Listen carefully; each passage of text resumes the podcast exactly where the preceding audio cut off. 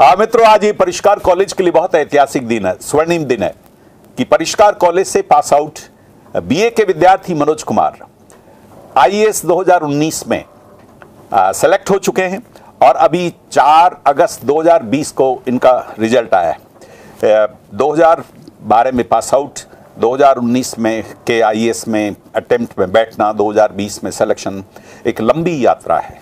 बहुत अध्ययन की लंबी यात्रा क्रिएटिविटी की लंबी यात्रा साथ संघ की यात्रा स्कूल की यात्रा माँ बाप का संस्कार उसकी यात्रा कॉलेज की यात्रा कॉलेज के बाद में ये राजस्थान यूनिवर्सिटी की यात्रा और फिर कंपटीशन की तैयारी की यात्रा। बहुत ही लंबी यात्रा है। इस लंबी यात्रा में आज सफलता मिली है। आ, मनोज बताओ ये जो सफलता मिली इस लंबी यात्रा के बाद में आज इस सफलता में कैसा महसूस कर रहे हो? सर जब भी इतनी लंबी जब मेहनत की है उसके बाद में उसका परिणाम मिलता है. तो वो कुछ समय के लिए तो बहुत अधिक मात्रा में रोमांचकारी अनुभव होता है कि अब इसको कैसे इसका सेलिब्रेट किया जाए। Yeah. लेकिन उसके बाद धीरे धीरे स्थिर होने लगता है मन और अब तो एक दिन जब गुजर गया है Yeah. अब हम सोच रहे हैं कि अभी तो फ़िलहाल ये हमें सफलता मिली है और कैसे इसको आगे और इम्प्रूव करना है। और इम्प्रूव करना आ, देखो मित्रों एक एक बात है कि इस सफलता के बाद में भी आ, आगे के बढ़ने का सपना आ, मनोज का खत्म नहीं हुआ है और ये कह रहे हैं कि इसको आगे के और इम्प्रूव करना है। अब मैं सबसे पहले ये जानना चाहता हूँ क्योंकि जहाँ तुम पैदा हुए, तुम हनुमानगढ़ के नौहर कस्बे के भी पास एक छोटे गाँव में पैदा हुए और वहाँ से तुमने शिक्षा प्राप्त की। तो वहाँ से उस नोहर के उस कस्बे से लेकर के अब आईएएस तक की इस यात्रा को खास तौर से पारिवारिक संदर्भ में कैसे देख रहे हो? परिवार का वातावरण कैसे मिला? और उस परिवार के वातावरण ने तुमको किस प्रकार से प्रेरित किया और तुम यहाँ पर पहुँचे? मैं परिवार पे तुमसे जानना चाहता हूँ। सर जहाँ तक शिक्षा का बात है तो केवल शिक्षा के लिए जो मेरा परिवार था वो अपने गाँव से शिफ्ट होके नौहर में आया। हमने वहाँ पर नौहर में आकर हम रहने लगे और बाद में हमने प्राइवेट स्कूल में वहाँ पे पढ़ाई की। और परिवार की जहाँ तक बात है तो कहीं ना कहीं मुझे ऐसा लगता है कि आज जो नारा दिया जाता है कि शिक्षा पर जो खर्चा हो बजट का दसवां हिस्सा हो वो पॉलिसी है हमारी फैमिली ने काफ़ी पहले अपना ली थी। यानी शिक्षा पर हमारे पिताजी का ये साधुवाद है कि उन्होंने काफ़ी मात्रा में खर्च किया और हमें जयपुर भेजने तक भी उन्होंने कभी ये नहीं कहा कि शिक्षा के लिए आपके संदर्भ में कोई भी कटौती की जाएगी आप खुले तौर पर आप मांग सकते हैं। तो ये अपने हमें बहुत बड़ा परिवार का योगदान है। मित्रों आज ये जो कार्यक्रम हम प्रस्तुत कर रहे हैं इसमें आ, इनके पिताजी से बात करेंगे परिवार के लोगों से भी माँ से बात करेंगे बहनों से बात करेंगे इनके साथियों से बात करेंगे।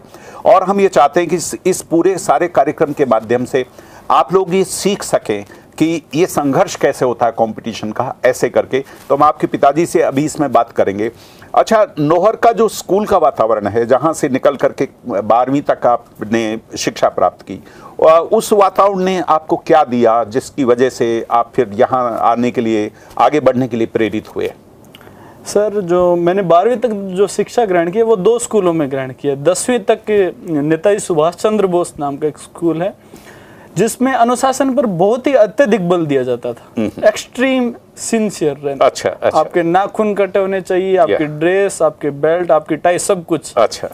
और जो ग्यारहवीं बारहवीं का जो दौर था उसमें मैं ऐसे स्कूल में गया जहाँ पर कम से कम नियंत्रण। अच्छा। तो किशोरावस्था में आप जितनी मस्ती कर सकते हैं। अच्छा। तो मुझे ऐसा लगता है कि जो ग्यारहवीं और बारहवीं कक्षा के दौरान हमें जो खुलापन मिला हाँ। परिवार वालों की नज़रों में रह करके हमने उस आज़ादी का संतुलित फ़ायदा उठा लिया। इसकी वजह से आगे जब मैं जयपुर आया तो मुझे वो खुली छूट का मैंने दुरुपयोग नहीं किया। हाँ हाँ क्योंकि नेताजी स्कूल के अनुशासन मेरे अंदर थे। बिल्कुल। और उस आज़ादी को मैं पहले अनुभव कर चुका था।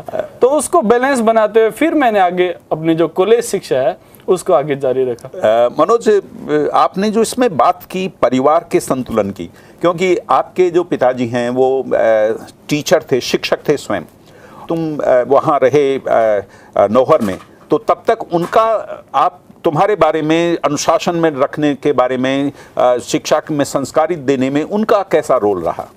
सर कुछ घटनाएँ अनायास होती है। एक पिता जब अपने पुत्र को बनाता है तो वो अपने आप में उस पर धीमे धीमे चोट करता है। या। मेरे पिताजी का ट्रांसफ़र हुआ जबरासर नाम का एक गाँव है वहाँ पर। और उस समय क्योंकि परिवहन की इतनी व्यवस्थाएँ होती नहीं थी। तो साप्ताहिक रूप से वो आते थे सैटरडे को आते थे और मंडे को वो सुबह जाते थे क्योंकि अप डाउन नहीं कर सकते थे। तो उस दौरान हमारे पास कोई जैसे मोटरसाइकिल या कोई गाड़ी ऐसा कोई व्हीकल होता नहीं था। तो मैं सुबह जाता था पापा को लेकर के साइकिल पे पा, साइकिल पापा चलाते थे और आते हुए मैं वापस साइकिल लेके आ जाता था। तो उस दौरान जो हमारी बातचीत होती है उससे पिताजी ने जो अपने संघर्ष से जो सीखा था वाह। उन्होंने वो अपनी वैल्यू मुझे प्रदान की। वेरी गुड वेरी गुड उस समय हम ये सोचते नहीं है कि हम सीख रहे हाँ, हैं हाँ। पर वो हमारे अंदर इनकलकेट होती जाती है। धीरे धीरे हम बन रहे होते हैं। तो वो जो प्रक्रिया थी वो जो तीन चार साल का जो रूटीन चला उसमें धीरे धीरे आप जो अभी जो मनोज कुमार देख रहे हैं उसको बनता देख बनता देख रहे हैं। अच्छा देखो पिताजी तो शिक्षक थे स्वयं उनका कैरियर था शिक्षित भी थे माँ की भूमिका माँ की भूमिका बड़ी नाजुक भूमिका होती है बड़ी सूक्ष्म भूमिका होती है एक बच्चे के निर्माण में। तो आपकी माँ का क्या रोल रहा है आपके इस व्यक्तित्व के निर्माण में? क्योंकि जब हम संघर्ष की बात करते हैं तो मेरा जो संघर्ष है वो मेरे पिताजी के संघर्ष के सामने बहुत बौना है। और इतने अधिक संघर्ष के कारण सामान्य सी बात है कि कोई भी व्यक्ति अति गंभीर हो जाता है। हाँ। वो किसी भी उत्सव को बनाने में या किसी भी प्रकार को खुद को व्यक्त करने में थोड़ा संकोची होता है। जबकि जो मेरी जो माता जी है उनका व्यक्तित्व तो उसके ठीक उलट है। अच्छा। उनमें एक अलग तरह की ज़िंदा दिली है। अच्छा? तो आप जो जो हम पहले बात कर रहे थे जो एकदम जो शरारतीपन है जो हाँ। ऐसा जुनून सा दिखाई देता है लड़कपन दिखाई देता है हाँ। उसका क्रेडिट मेरी माँ को जाता है। तो माता ने काफ़ी रिलीज़ किया तुमको? आहा आहा। जो रिलीज़ करने का काम है वो मेरी माँ ने किया है। कभी उन्होंने प्रेशर आने नहीं दिया। आहा। उनकी नज़रों में हम हमेशा से काबिल अच्छा तो और पिताजी की नज़रों में काबिल बनो। यस यस ये यस बहुत अच्छा। संतुलन बहुत अच्छा। तो वो जो भीतर का जो कॉन्फिडेंस मिला एक बच्चे को जो मिलता है माँ से तो वो एक पॉजिटिव कॉन्फिडेंस माँ से मिला। तीन तीन बड़ी बहनें थी। तो इन बहनों का आपके परिवर्ष में क्या रोल रहा? सर इसके लिए मैं बताना चाहूँगा कि शुरुआत से ही मेरे मम्मी का स्वास्थ्य क्या अच्छा नहीं रहता था। अच्छा। उसकी वजह से जो मेरी बहनें हैं उन पे एक ये एक्स्ट्रा बर्डन रहा कि उनको न केवल माँ को संभालना है हाँ घर भी संभालना है हाँ। और मुझे भी तुम्हें भी संभालना है। हाँ तो जो मेरी बड़ी बहन है आप उसको मेरी नेक्स्ट मदर बोल सकते हैं कोई क्या बात, क्या बात, क्या बात, क्या तो और कभी कभी सब कुछ बनाने में क्या कर रहा है कहाँ जा रहा हम्म। है वो सब कुछ बहनें ध्यान रखती है और वो भी तीन बहनों के बाद एक भाई हो तो वो एक्स्ट्रा थोड़ा प्यार केयरिंग हो ही जाती है या, या। अच्छा अब वहाँ घर से निकल करके और भी कोई है जिनका तुम्हारे वहाँ पर नौहर में अ, किसी व्यक्ति ने तुम्हारे व्यक्तित्व को निर्मित करने में विशेष रूप से कोई छाप छोड़ी हो? तो विकास बेनीवाल एक मेरा मित्र है जो कि अपने परिष्कार के छात्र भी रहे हैं और जूनियर भी रहे अच्छा परिष्कार में पढ़े भी विकास परिष्कार या, में पढ़े भी हैं। और इसके अलावा दो जो साथी हैं राकेश सिहाग और अनिल बादवानी वो भी मेरे साथ नोहर से ही जयपुर आए और तो परिष्कार में पढ़े परिष्कार में पढ़े हैं। हाँ हाँ। जयपुर में आना जयपुर में पढ़ाई करना और फिर परिष्कार में आना। ये सब ये कैसे संभव हुआ? इस, इसको इसको थोड़ा सा स्पष्ट करेंगे।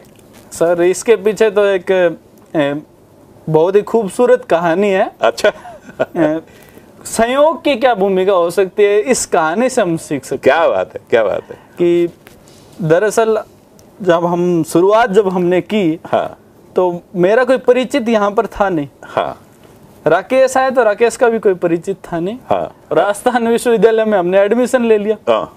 और उसके बाद में हमने इसको राजस्थान कॉलेज हाँ राजस्थान कॉलेज के चक्कर मारने शुरू किए। हाँ हाँ। कोई वहाँ पे टीचर नहीं आ रहा। हाँ तो कुछ गलतियाँ अच्छी होती है। अच्छा।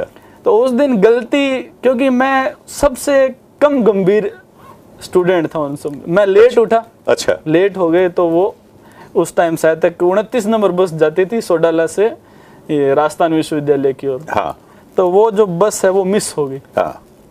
तो उसके बाद में क्या किया जाए वापस लौट जाया जाए हाँ। या राजस्थान कॉलेज जाए क्योंकि वहाँ पर जाके हम वैसे भी थक चुके थे लगातार दो महीने तक तो मैंने डिसाइड किया कि ये जब बच्चे जा रहे हैं परिष्कार के जो छात्र थे हमें नहीं पता था इसका नाम परिष्कार कॉलेज है या अच्छा।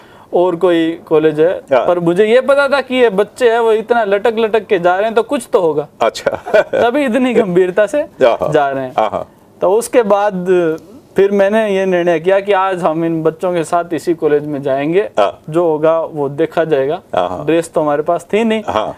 लेकिन मैं शुरुआत से ही बात करने में अच्छा था। हम्म। तो मैंने सोचा गार्ड को हैंडल कर लेंगे। हाँ। तो इधर आते ही उस समय गांधी जी पे डिबेट चल रही थी। अच्छा कॉलेज में? हाँ कॉलेज में गांधी जी पे डिबेट चल रही थी और उस समय कमलेश और भीम आपस में काफ़ी डिबेट कर रहे थे और भीम तो डिबेट में वैसे ही बहुत ज़्यादा तो, तो रहा है। अग्रणी है। हाँ। तो मैंने राकेश को कहा देखो हम नौहर में दौड़े हैं। हाँ। ठीक है? हाँ। और हो सकता है हम गधों के साथ दौड़े हों। हाँ। लेकिन यहाँ सब घोड़े हैं। ठीक है? इनके साथ दौड़ना है तो इनके जैसा बनना पड़ेगा। हाँ हाँ। तो फिर जो ये सामने रोड है वहाँ पे हमारा तीनों का डिस्कशन डिस्कशन चल रहा है। राकेश का अनिल का और मेरा। हाँ। तो मैंने डिसाइड कर लिया कि मुझे इस कॉलेज में एडमिशन लेना है। ओ फिर सबसे बड़ी बात थी कि घर वालों का कैसे सामना किया जाए हाँ। उनको क्या जवाब दिया जाए। हाँ हाँ। ये तुम्हारा इतनी प्रतिष्ठित जो यूनिवर्सिटी है उसके अंदर एडमिशन हुआ है हाँ। फ़र्स्ट लिस्ट में एडमिशन हुआ है। हाँ। तुम उसे क्यों छोड़ना चाहते हो? हाँ। तो उसके बाद मैंने कहा मैं समझाने की कोशिश करूँगा। तो उस टाइम भी ये था कि मेरी जो सिस्टर थी वो हॉस्पिटल में एडमिट थी। हाँ हाँ। और मैंने घर पे फ़ोन करके कहा मुझे पैसों की ज़रूरत है हाँ। और मुझे एडमिशन लेना है और अ, मुझे इमरजेंसी में पैसे चाहिए। हाँ। तब भी घर वालों ने कहा कोई बात नहीं हम तुम्हें पैसे देते हैं। तो उस समय दस हज़ार रुपए घर वालों ने मुझे दिए। हाँ।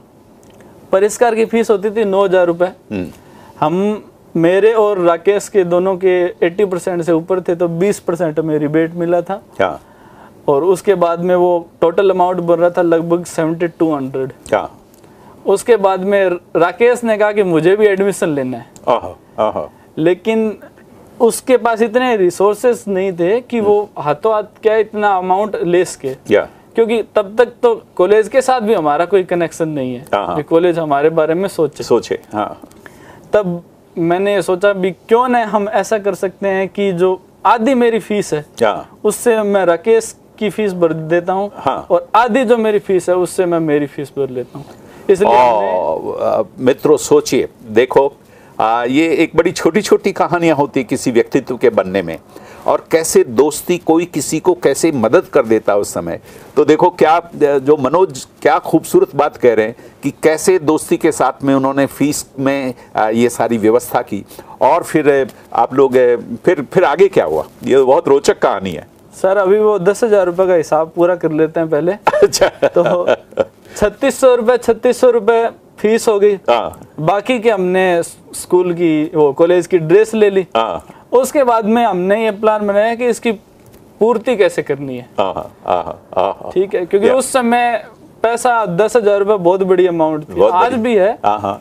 तो उसके बाद में हमने सोचा कि हमें जो हमारा खर्चा है वो मिनिमम करना होगा। ओहो ओहो ओहो। ताकि हम सात सौ आठ सौ रुपये बचाएँ तो ये फ़ीस वाले जो किस्सा है ये आगे चल कर के पूरे साल तक खत्म होगा ओहो हाँ। फिर आगे चल के हम गुजर की थड़ी पे एक रूम था छोटा सा उसी में किचन था। उसमें हम तीन लोग रहते थे। हाँ हाँ और सब लाइन बना के गद्दे लगे हुए थे। और सब और उसमें भी सबका पढ़ने का टाइम अलग अलग है हाँ हाँ हाँ सात बजे क्लासेस स्टार्ट होती थी चार बजे तक हम पढ़ते थे। तीन घंटा सोते थे सात बजे क्लास आते थे। चार बजे वापस जाते थे फिर तीन घंटा सोते थे। और फिर रात को वापस पढ़ाई। तो इस बीच में फिर राजस्थान कॉलेज से मुक्ति पा ली आप लोगों ने। और परिष्कार कॉलेज में एडमिशन ले लिया अच्छा फिर फिर क्या हुआ? परिष्कार कॉलेज में फिर जिस सपने से लेकर आए जो सोच लेकर के आए वो सोच क्या था? कैसे था घोड़े ये तो कह दिया आपने कि हम घोड़ों के बीच में रहना अब तो आपके सर जैसे ही हमारा एडमिशन हुआ हम्म। तो उसके अगले दिन एग्ज़ाम हो गए थे कॉलेज के। अच्छा कॉलेज के एग्ज़ाम है ना उसे इंटरनल टेस्ट जो है। और हम ट्वेल्थ करके आए हमने कोई क्लास नहीं ली। हाँ हाँ। कोई भी क्लास नहीं ली है ट्वेल्थ करके आए हैं। और क्या एग्ज़ाम देना पड़ेगा इनके रिज़ल्ट है वो आपके घर भेजे जाएँगे। हाँ। तो हमने इधर उधर से किताबें ली बी ए फ़र्स्ट ईयर की। हम्म, और हमने पढ़ना शुरू किया। हम्म, पढ़ना शुरू किया उसके बाद में आए रिज़ल्ट हम्म, रिज़ल्ट आते ही खलील सर ने बोला कि अरे ये कौन लड़का है मनोज कुमार? हाँ। इसके पॉलिटिकल साइंस में हंड्रेड में से 82 मार्क्स आए हैं। ओ, ओ। इसको, इसको कभी देखा ही नहीं। हाँ हाँ। और उस सब्जेक्ट को मैंने पहले कभी नहीं पढ़ा था। अच्छा अच्छा। तो हमें वो जो स्टार्टिंग में जो एक्सेलरेशन मिला यस कि यस हमें एग्ज़ाम के अंदर बैठना है एग्ज़ाम देना है हम्म। और वो एग्ज़ाम हमारे घर पे जाएगा। हाँ तो वो जो हमारा जो स्टार्टिंग की जो स्पीड थी ना हम्म, वो बहुत तेज थी। अच्छा तो बहुत अच्छी मेहनत कर रहे थे मतलब टूट के मेहनत कर रहे थे उस एग्ज़ाम की वजह से। या फिर परिष्कार कॉलेज में जो तीन साल गुजरे आ, उसने आपके व्यक्तित्व को बनाने में निर्मित करने में कंपटीशन की तरफ़ जोड़ने में इसने क्या भूमिका अदा की? हमारे काफ़ी बच्चे इस बात से जानना चाहेंगे कि ये जो ग्रेजुएशन करने का जो दौर होता है एक व्यक्ति के लिए बहुत इंपॉर्टेंट होता है। मान लीजिए आप और दूसरी किसी कॉलेज में होते लेकिन आप परिष्कार कॉलेज में आ गए तो अब आप थोड़ा सा एनालिसिस कर सकते हैं कि परिष्कार कॉलेज ने आपके व्यक्तित्व दिशा देने में क्या काम किया? हम्म, सर व्यक्तित्व की बात जहाँ तक है तो एक तो यहाँ की जो पीडी की क्लास हाँ पर्सनैलिटी है डेवलपमेंट। उसमें ड्रामा है मेडिटेशन है. या फिर स्ट्रेस को रिलीफ करने के लिए जो डांस होता है या उसका बहुत बड़ा योगदान है हाँ। सॉफ्ट स्किल डेवलप होती है. आप किसी को कैसे प्रेजेंट करते हैं कम्युनिकेट करते हैं हाँ, हाँ। तो व्यक्तित्व विकास में बहुत बड़ा योगदान है उस चीज़ हाँ, का और जहाँ तक फाउंडेशन एजुकेशन की बात है क्योंकि कोई भी कोचिंग संस्थान हो या कोई भी एग्ज़ाम हो हम्म। वो बेसिक एजुकेशन के बिना इनकम्प्लीट है। या तो बेसिक एजुकेशन प्रोवाइड कराने में यहाँ के टीचर्स ने बहुत अच्छा कंट्रीब्यूट किया। और जो सबसे जो खूबसूरत बात यह है कि जो हमें पढ़ाने वाले जो शिक्षक या चाहे वो महेंद्र गोदारा सर हो सूर्यकांत सर हो विकास सर हो या प्रमोद सर हो वो डायरेक्टली सिविल सर्विसेज़ से जुड़े हुए थे। या या वो पढ़ाते थे वो वो वो, वो कंपटीशन दे चुके थे। हाँ। अनुभव था उनके और वो सिलेक्टेड होने वाले ही थे पास उस समय। या और एक विद्यार्थी है वो सामान्य बात है कि अपने शिक्षक को कॉपी करने की कोशिश करता है। हाँ राइट तो उन्होंने जो लाइन बनाई बाकी जो विद्यार्थी थे उन्होंने उस पर चलना शुरू कर दिया। हाँ। इसलिए उन शिक्षकों की बहुत आधारभूत भूमिका है इस संदर्भ में। इसलिए अपने आप में एक पूरा पैकेज हो गया परिष्कार की तरफ़ से। तो सूर्यकांत जी वगैरह फिर बाद में सिलेक्शन भी हो गए. आर एस वगैरह में चले गए यहाँ से वो फैकल्टी सेलेक्ट होकर के चलेगी यहाँ पर जो मित्र थे आपके परिष्कार कॉलेज में उन मित्रों की आपकी जो आ, आ, क्योंकि मित्रों के साथ ही आप कॉलेज में आए थे तो उन मित्रों के साहचर्य से उनके साथ रहने से किस तरह से आपके भीतर आ, आ, आपका विकास होता है मित्रों के साथ में? सर मित्रों का ये है कि आप किन चीज़ों के बारे में विचार कर रहे हैं? आपकी थिंकिंग कहाँ जा रही? है या या। अगर आपके मित्र अच्छे हैं हाँ। कोई रेलिवेंट टॉपिक पे आपसे बातचीत करते हैं तो बिल्कुल उन चीज़ों का फ़ायदा होता है एजुकेशन में भी जोश में भी या किसी चीज़ की प्रिपरेशन कर रहे हैं। या डिबेट डिस्कशन डिस्कोर्स का माहौल है या नहीं? या या और जहाँ तक कि यहाँ के जो मित्र रहे थे वो तो एक दूसरे को पढ़ाने का उनमें कल्चर था। बहुत अच्छा। या जैसे दलवीर को सिद्धार्थ ने ही पढ़ाया मैंने भी पढ़ाया। हम्म, या एक दूसरे को जैसे हिस्ट्री मेरा सब्जेक्ट नहीं है तो पंकज फिर भी मुझे हिस्ट्री पढ़ा रहा है। हाँ हाँ हाँ हाँ पब्लिकेट मेरा सब्जेक्ट नहीं है फिर भी मैं पढ़ के मेरे साथी की मदद करने के लिए उसको बता रहा हूँ ये। या तो अपने आप में वो जो इंटरडिसिप्लिनरी सिस्टम इवॉल्व हो गया दोस्तों के बीच हो गया दोस्तों के बीच में हाँ। हम्म, क्योंकि वो सारे बहुत सिंसियर स्टूडेंट रहे तो हमें क्या अपने मित्र चुनते टाइम बहुत ही बुद्धिमानी से निर्णय लेना चाहिए। या क्योंकि एक उनका भी एक स्तर होना चाहिए वो आपकी सफलता असफलता सबके प्रतिभागी हैं। हम्म, हम्म। इसलिए उनका बहुत महत्वपूर्ण योगदान है। अगर परिष्कार नहीं मिला होता। तो क्या क्या चीज़ों को आप खो सकते थे? क्या क्या खतरे हो सकते थे? ये ये दोस्त नहीं मिलते ये टीचर नहीं मिलते ये वातावरण नहीं मिलता। तो कौन सी चीज़ें आप मिस करने का खतरा हो सकता था? सर मैं मुझे लगता है मैं सिंसियर नहीं रह पाता इतना। ओ। जो सिंसियरिटी थी ना क्योंकि हाँ। जब हमें लगता है कि मैं बहुत कुछ हूँ हाँ। मैं अपने आप में जब मैं ट्वेल्थ पास करके आया था तो मुझे लग रहा था मैं बहुत कुछ हूँ। हाँ हाँ हाँ हाँ हाँ हाँ।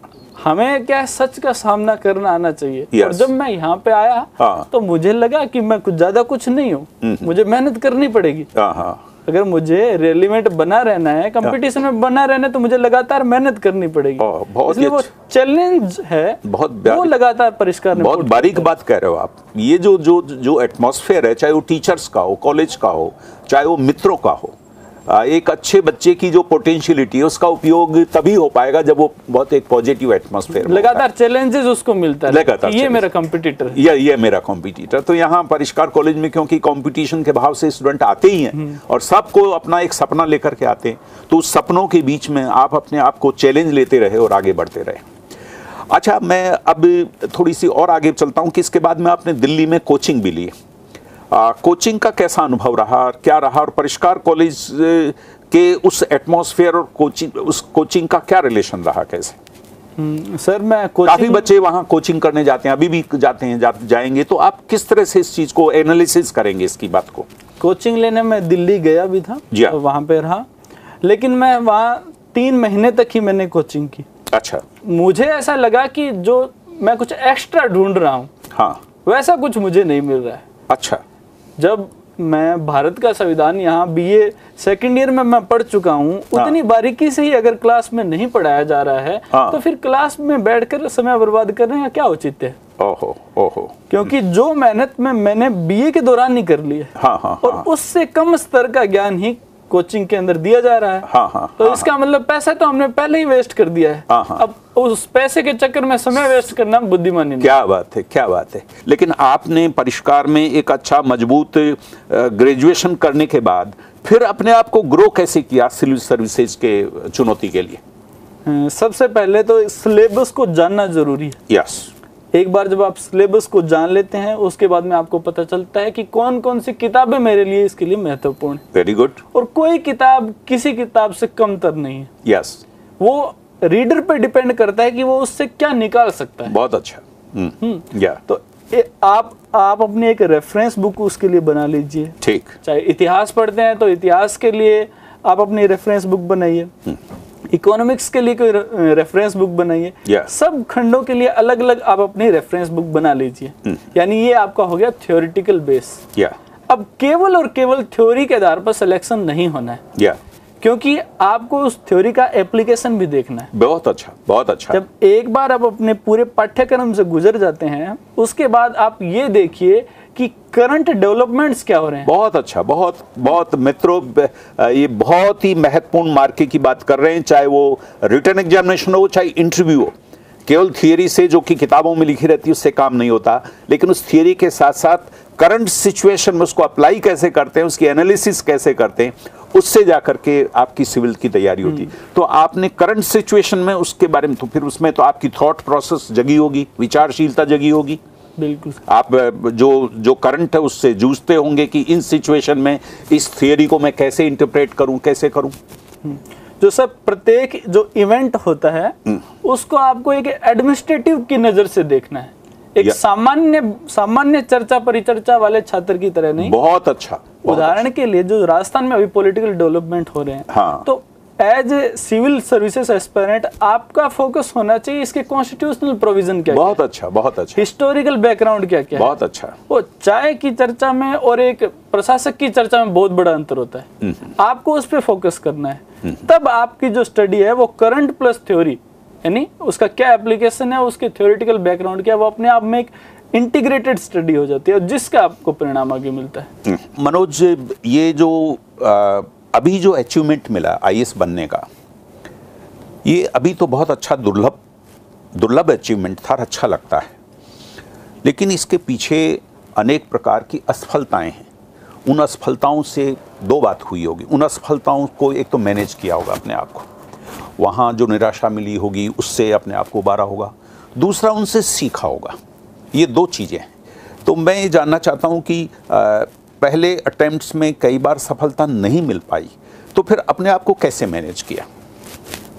सर जो सफलता और असफलता है उन दोनों के संदर्भ में ही सबसे महत्वपूर्ण है उन दोनों को हजम कर पाना। क्या बात? यस अगर आप सफलता को नहीं पचा पाते हैं तो आप हवा में उड़ने लगते हैं। बहुत अच्छा। और विफलता को नहीं पचा पाते हैं तो आपके पाँव उखड़ जाते उखड़ जाते हैं या। और इन दोनों में दोनों ही कंडीशन में आप जो रियल ग्राउंड जो रियलिटी है राइट उसको एंजॉय नहीं कर पाते। या बिल्कुल। इसलिए न तो सफलता से अति प्रेम और न विफलता का भी। बहुत अच्छा बहुत खुद अच्छा। की जो क्वालिटीज है कैपेबिलिटीज या कि हाँ, नहीं मैं लगातार प्रयास करता रहूँगा। हाँ हाँ। और मुझे जैसे जैसे मेरी स्किल और नॉलेज इंप्रूव होगा वैसे वैसे मुझे चांसेस और अपॉर्चुनिटी मेरे लिए क्रिएट होगी अच्छी शिक्षा से व्यक्ति अपने लिए चांसेस आगे बना लेता है। नए नए विकल्प अपने आप बन जाते हैं। बन जाते हैं बन जाते हैं। बहुत अच्छा। इसलिए कभी वो डर नहीं लगा कि सिविल सेवा में सफल नहीं होंगे तो क्या क्या हो जाएगा। या इतना नॉलेज गेन किया है उसको डिलीवर करेंगे। या या या या और कहीं अच्छे टीचर बनेंगे। हाँ हाँ हाँ अपडेटेड हाँ हाँ हाँ। इसका मतलब है कि आ, जो पॉजिटिविटी है लाइफ को लेकर के वो तुम्हारे साथ हमेशा बनी रही। तुम एक निगेटिव दिशा में नहीं गए। बहुत से लोग डिप्रेशन में चले जाते हैं और काफ़ी असफल होने के बाद में। लेकिन ऐसी डिप्रेशन की स्थितियाँ तुम्हारे सामने नहीं आई। सर ये सब दौर है। हाँ। मेरे जीवन का फलसफा ये है जीवन एक तरफ़ है और कैरियर एक तरफ़ है। हम्म, हम्म, इन दोनों को लगातार एंजॉय करते जाओ। हम्म, हम्म, बहुत अच्छा बहुत अच्छा बहुत अच्छा। एक इंग्लिश लिटरेचर में लाइन पढ़ते थे aspiration is joy forever yes yes aspiration जिसने सभी महाद्वीपों के जो चोटियाँ हैं उनको फतेह कर लिया तो बचा क्या? या हाँ, निक्स ओलंपिया या या या यानी कि उस सफ़र का आनंद लीजिए। हम्म, हम्म, और उस सफ़र में आपका जो जीवन का जो चरण चल रहा है उसको भी मिस ना करें। हम्म, कहीं ये भूल कर दें कि नहीं हम तो अपना सारा का सारा जीवन है वो लोक सेवा परीक्षा की तैयारी को अर्पण अर्पण कर देते हैं उसको तो वो भी एक बहुत बड़ी गलती है। जीवन के जिस दौर में है उस दौर को एंजॉय कीजिए। छात्र है छात्र की तरह रहिए गंभीर रहिए। आ, देखो परिष्कार कॉलेज में तुमने एक बहुत मज़बूत इतिहास बनाया है। तुम पहले आईएएस हो परिष्कार कॉलेज के स्टूडेंट रहे हो। तो परिष्कार कॉलेज के बच्चों को अपने इस कैरियर के निर्माण के संदर्भ में तुम क्या कहना चाहोगे कि वो यहाँ ग्रेजुएशन करते हुए, चाहे वो बीएससी के हो बी कॉम के हो बीए को, वो क्या कुछ करें कि ताकि वो लोग इस दिशा में एडमिनिस्ट्रेशन की दिशा में आईएएस की दिशा में आरएस की दिशा में जाना चाहें तो फिर वे जाएँ ही, उनके मज़बूत कदम रहें। जो सबसे पहली बात जो ध्यान में रखने वाली है हाँ। कि ये जो लोक सेवा और जो सरकारी नौकरी के प्रति जो अति प्रेम है या। और उसके चक्र में बच्चों को आदत लग जाती है कोचिंग का मटेरियल पढ़ने की। नई नई पत्रिकाएँ पढ़ने की। उस उसके चक्कर में बच्चे जो रेफरेंस बुक्स है या। जो उनके बीए में ग्रेजुएशन के सिलेबस में उनकी महत्ता को समझ नहीं पाते। नहीं समझ पाते। आहा, सबसे पहले यह बात समझने की है कि वो उनकी फाउंडेशनल बुक्स है। या वो आगे उनका करियर को दिशा देने वाली। ग्रेजुएशन वाली किताबें। ग्रेजुएशन वाली किताबें। हाँ, पहले उनको ईमानदारी से वो कंप्लीट करे। या ठीक है? उसके बाद में वो अपने साथ में सॉफ्ट स्किल पे ध्यान दे। बहुत अच्छा। फिर भी आप में ऊर्जा बचती है। हाँ। ऐसा नहीं है। हाँ, फिर भी आप में ऊर्जा बचती है तो आप एक्स्ट्रा मटेरियल को देख सकते हैं। एक्स्ट्रा मेटेरियल हैं यानी अगर आपकी फाउंडेशन है जो ग्रेजुएशन है वो स्ट्रोंग नहीं है Yeah. तो उसके ऊपर फिर आगे सफलता की और लोक सेवा में इमारत बनाना मुश्किल है मनोज ये एक बीमारी सी फैल गई है इस समय कि लोग अपने ग्रेजुएशन को तो फॉर्मल ढंग से किसी कॉलेज को ज्वाइन कर लो और केवल कोचिंग में जाकर के फिर उससे अपने आप को उस कंपटीशन के लिए तैयार करो तो वो ये जो बीमारी है इसका क्या करें? हम हम भी कई हमारे कई बच्चे परेशान हैं। हम हम परेशान हैं कई बच्चों से कि वे ग्रेजुएशन में नॉन सीरियस हो जाते हैं और कोचिंग के भरोसे वो अपने आईएएस और आरएस के कंपटीशन को जीतना चाहते हैं। इस बात का अनुभव तो होता है लेकिन जब तक अनुभव होता है दो तीन साल निकल जाते हाँ। हैं। ऐसा नहीं है कि जो अभ्यर्थी हैं उनको इस बात का अनुभव नहीं होता कि हमें ग्रेजुएशन की किताबों को सीरियस लेना चाहिए। जैसे कि एनसीईआरटी को कहा जाता है कि ये सिविल सर्विसेज़ के लिए बेसिक बुक है। हाँ। यानी कि जो एनसीईआरटी की बारहवीं तक की जो किताब बारहवीं तक की हाँ। और बीए का लेवल तो उनसे एक कदम और आगे है। हाँ। इसलिए ये उनको अनुभव तो होता है लेकिन वो अनुभव होने में काफ़ी समय लग जाता है। हाँ हाँ। इसलिए पहली बात तो जिन्होंने इस चीज़ को अनुभव कर लिया हाँ। तो उनके अनुभव से सीख ले। सीखने सबसे बेहतर बात तो यही बहुत अच्छा बहुत अच्छा बहुत आज मैं इतने लंबे सफ़र के बाद ये बात कह रहा हूँ तो इसके पीछे कुछ ठोस आधार होगा। इसलिए उनकी महत्ता को कभी भी कम करके ना आगे नहीं आ गए लगातार उनको बड़ी गंभीरता से पढ़ें आगे आपके करियर में वो बहुत महत्वपूर्ण भूमिका निभाने वाली है। या। और यह केवल किसी परीक्षा में सफल होने की बात नहीं है। आप एक लोक सेवक बनने के बाद में भी अगर आप पॉलिसी फॉर्मेशन और प्लानिंग का हिस्सा बनेंगे या। तो आपके जो बैक हैंड में वो किताबें जो आपने अध्ययन किया है डिटेल्ड स्टडी के वो बहुत काम आने वाली बहुत अच्छा बहुत अच्छा। तो ये अच्छा हुआ आज अपने स्वयं अपने अनुभव से इस भ्रांति को दूर किया। और हम लोग बराबर परिष्कार कॉलेज में तुम जानते ही हो कि परिष्कार कॉलेज में बराबर उस फाउंडेशन को ग्रेजुएशन की फाउंडेशन को मज़बूत करने के लिए और जो स्किल की बात की स्किल डेवलपमेंट की, उनकी हम लोगों को कोशिश करते हैं। हिंदी मीडियम का आईएएस वगैरह में काफ़ी बड़ा संकट है। लेकिन क्या हिंदी मीडियम इतनी निराशा पैदा करने वाला है क्या हिंदी मीडियम से बच्चे कंपटीशन में आगे नहीं निकल पाएँगे? क्या हमारे तो काफ़ी राजस्थान के बच्चों की अंग्रेज़ी बहुत अच्छी नहीं है और हिंदी मीडियम के ही हैं। तो ये हिंदी मीडियम आई एस के कंपटीशन में कैसे क्या उनको मजबूती देगा? इसके बारे में क्या अनुभव है क्या सोच है? ये जो हिंदी मीडियम से हमारे बच्चे जो तैयारी करते हैं आईएएस के तो ये अ, क्या इस मीडियम के माध्यम से वो सफल हो सकते हैं?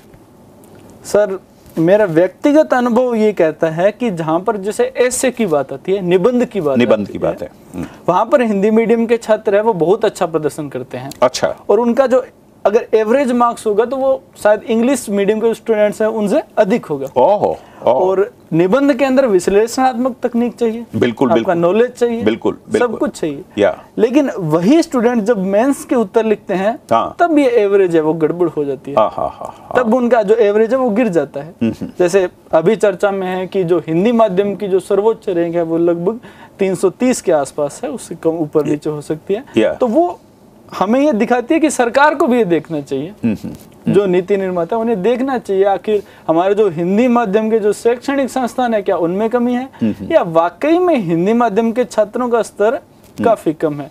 हो सकता है कि जो आंसर सीट होती है उसको जांचने की प्रक्रिया में कुछ परिवर्तन किया जाए। यस यस यस या ऐसा भी हो सकता है कि देवनागरी लिपि में ही कोई शिकायत हो। या नहीं मुझे लगता है कि एक जो माइंडसेट है और जो दुराग्रह है हमारे कॉपी जांचने वालों का ये भी हो सकता है कि इंग्लिश को लेकर के वो कुछ ज़्यादा बहुत दूसरे ढंग से सोचते हों और हिंदी को लेकर के दूसरे ढंग से सोचते हों।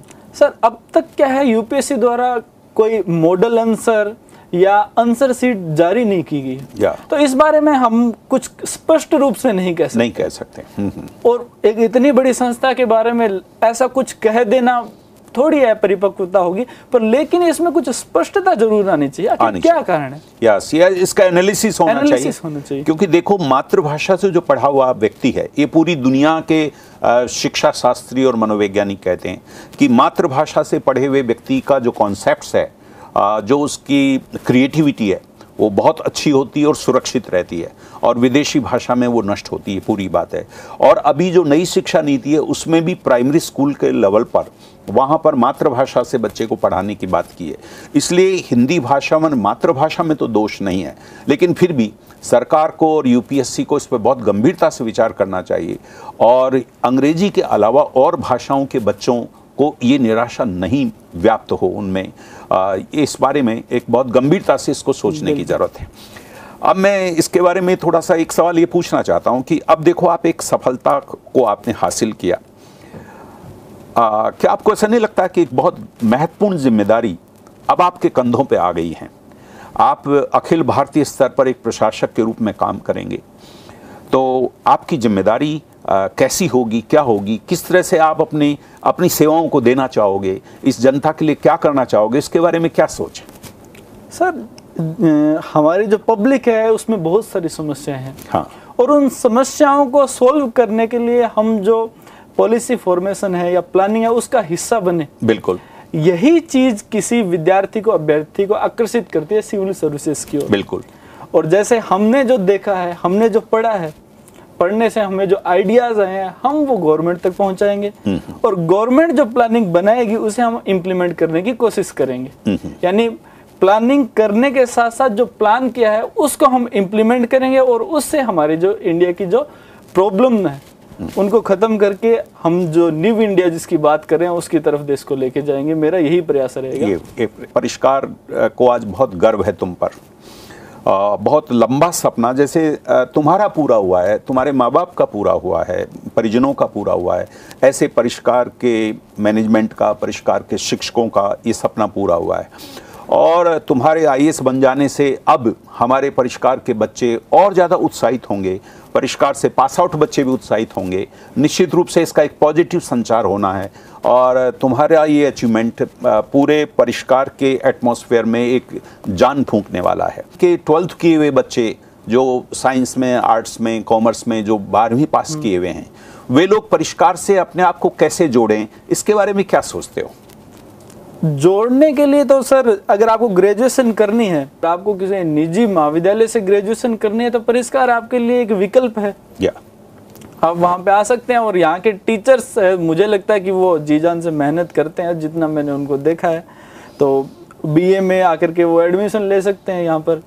और इसके अलावा सभी एक्टिविटीज़ से जुड़े। अगर परिष्कार को अपना रहे हो तो उन सब चीज़ों को अपनाओ। या केवल ऐसा नहीं हम क्लास करके जा रहे हैं. परिष्कार में एडमिशन लेना और वाकई में परिष्कार का स्टूडेंट होना ये दो अलग अलग बातें हैं। या या आप यहाँ पे केवल ग्रेजुएशन कर सकते हो. और ग्रेजुएशन के साथ साथ खुद का पर्सनैलिटी डेवलपमेंट भी कर सकते हो उन सब एक्टिविटीज़ के द्वारा जो कॉलेज का कॉलेज आपको बोनस बोनस में करवाता है। या या इसलिए अगर आप परिष्कार में आते हो तो उसको एज ए फैमिली आइए कि मुझे तो एक किस्सा याद आता है कि एक बार की बात है हम दोपहर में यहाँ पे पढ़ाई कर रहे थे और महेंद्र मीणा लगातार उसको चाय पीने की आदत।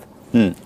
तो एक वर्कर ने कह दिया कि नहीं चाय तो आपको नहीं दे सकते। हम्म। तो महेंद्र मीणा दौड़ के गया राघव सर के पास। कि राघव सर आप कहते हैं परिष्कार एक फैमिली हाँ। और एक फैमिली में क्या चाय के कप नापे जाते हैं? तो आपने फिर कहा कि नहीं इनको जो अगर ये बच्चे पढ़ रहे हैं चाय मांग रहे हैं तो इनको चाय दी जाए। हाँ। तो अगर वो आते हैं तो वाकई में ऐसे है कि हम परिष्कार में जा रहे हैं तीन साल उस फैमिली का हम हिस्सा रहेंगे। और उसकी जो सब एक्टिविटीज़ है चाहे आप आज़ादी कर आज़ादी प्ले करते हैं नाटक करते हैं और सब जो एक्टिविटी करते हैं उनमें पार्ट लें। या या या केवल ऐसे नहीं कि हमारे अटेंडेंस हो जाए उन सब में पार्ट लें उसके बाद में मुझे पर्सनली ऐसा लगता है कि उनके व्यक्तित्व में निखार ज़रूर आएगा। हमने पिछले आठ वर्षों में बहुत सीखा है क्योंकि आप लोग बहुत अच्छे बच्चे थे आप लोगों ने बहुत चुनौतियाँ हमको दी थी। और उन चुनौतियों को हम लोग कैसे रिस्पॉन्ड करें तो पर्सनैलिटी डेवलपमेंट आपका तो उस समय तो बहुत यूँ क्लासेज में कुछ घंटे होता था।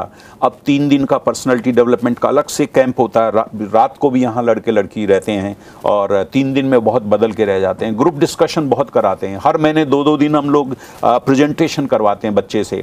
तो कि वो तैयार करते हैं। पीपीटी के माध्यम से पूरी क्लास को पढ़ाते हैं वो। हर महीने दो दिन वो लोग पढ़ाते हैं। टेस्टों में हम लोग काफ़ी हम लोग काम कर रहे हैं। एक वर्कशीट का और सिलसिला हमने शुरू कर दिया है कि बच्चे को किताबें तो तुम्हारे समय में भी किताबें खरीदवाते थे। अब किताबें खरीदवाते हैं और एक पूरे चैप्टर के ऑब्जेक्टिव टाइप क्वेश्चन करके उसको दे देते हैं। घर पे इस चैप्टर को पढ़ो और इन क्वेश्चंस के आंसर लिख के लाओ। कल क्लास में डिस्कशन होगा।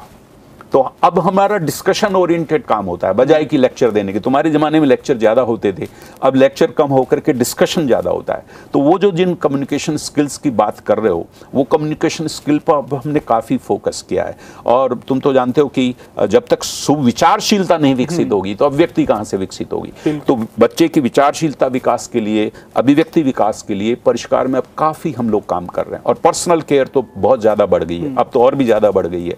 क्योंकि हमने देखा एक और बात है चेंज आया है। आपके समय में बच्चों की जो सिंसियरिटी थी उस सिंसियरिटी में थोड़ी सी कमी आई कमी है अब कमी आई है। सोशल मीडिया ने उनके दिमाग को खाली कर दिया है। हमारे चैलेंजेस बहुत बढ़ गए हैं।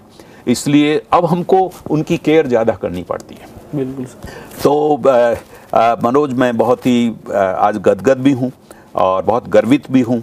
पर पूरा परिष्कार का पूरा परिवार तुम्हारे इस अचीवमेंट पे गदगद है। तुम और आगे तरक्की करो और ऊंचाइयों पे जाओ और ऊंचाइयाँ न केवल पद को लेकर, बल्कि इस पद के साथ जो तुमको जिम्मेदारियाँ मिली हैं, उन जिम्मेदारियों को पूरा करने में तुम एक प्रतिमान स्थापित करो।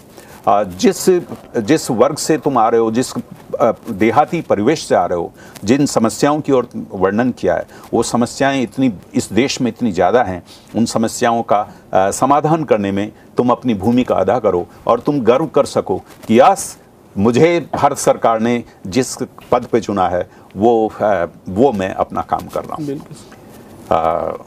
बहुत इन्हीं शब्दों के साथ मैं फिर से तुम्हारा अभिनंदन करता हूँ और तुम्हें बहुत शुभकामनाएँ देता हूँ तुम्हारे उज्जवल भविष्य के लिए। Sir.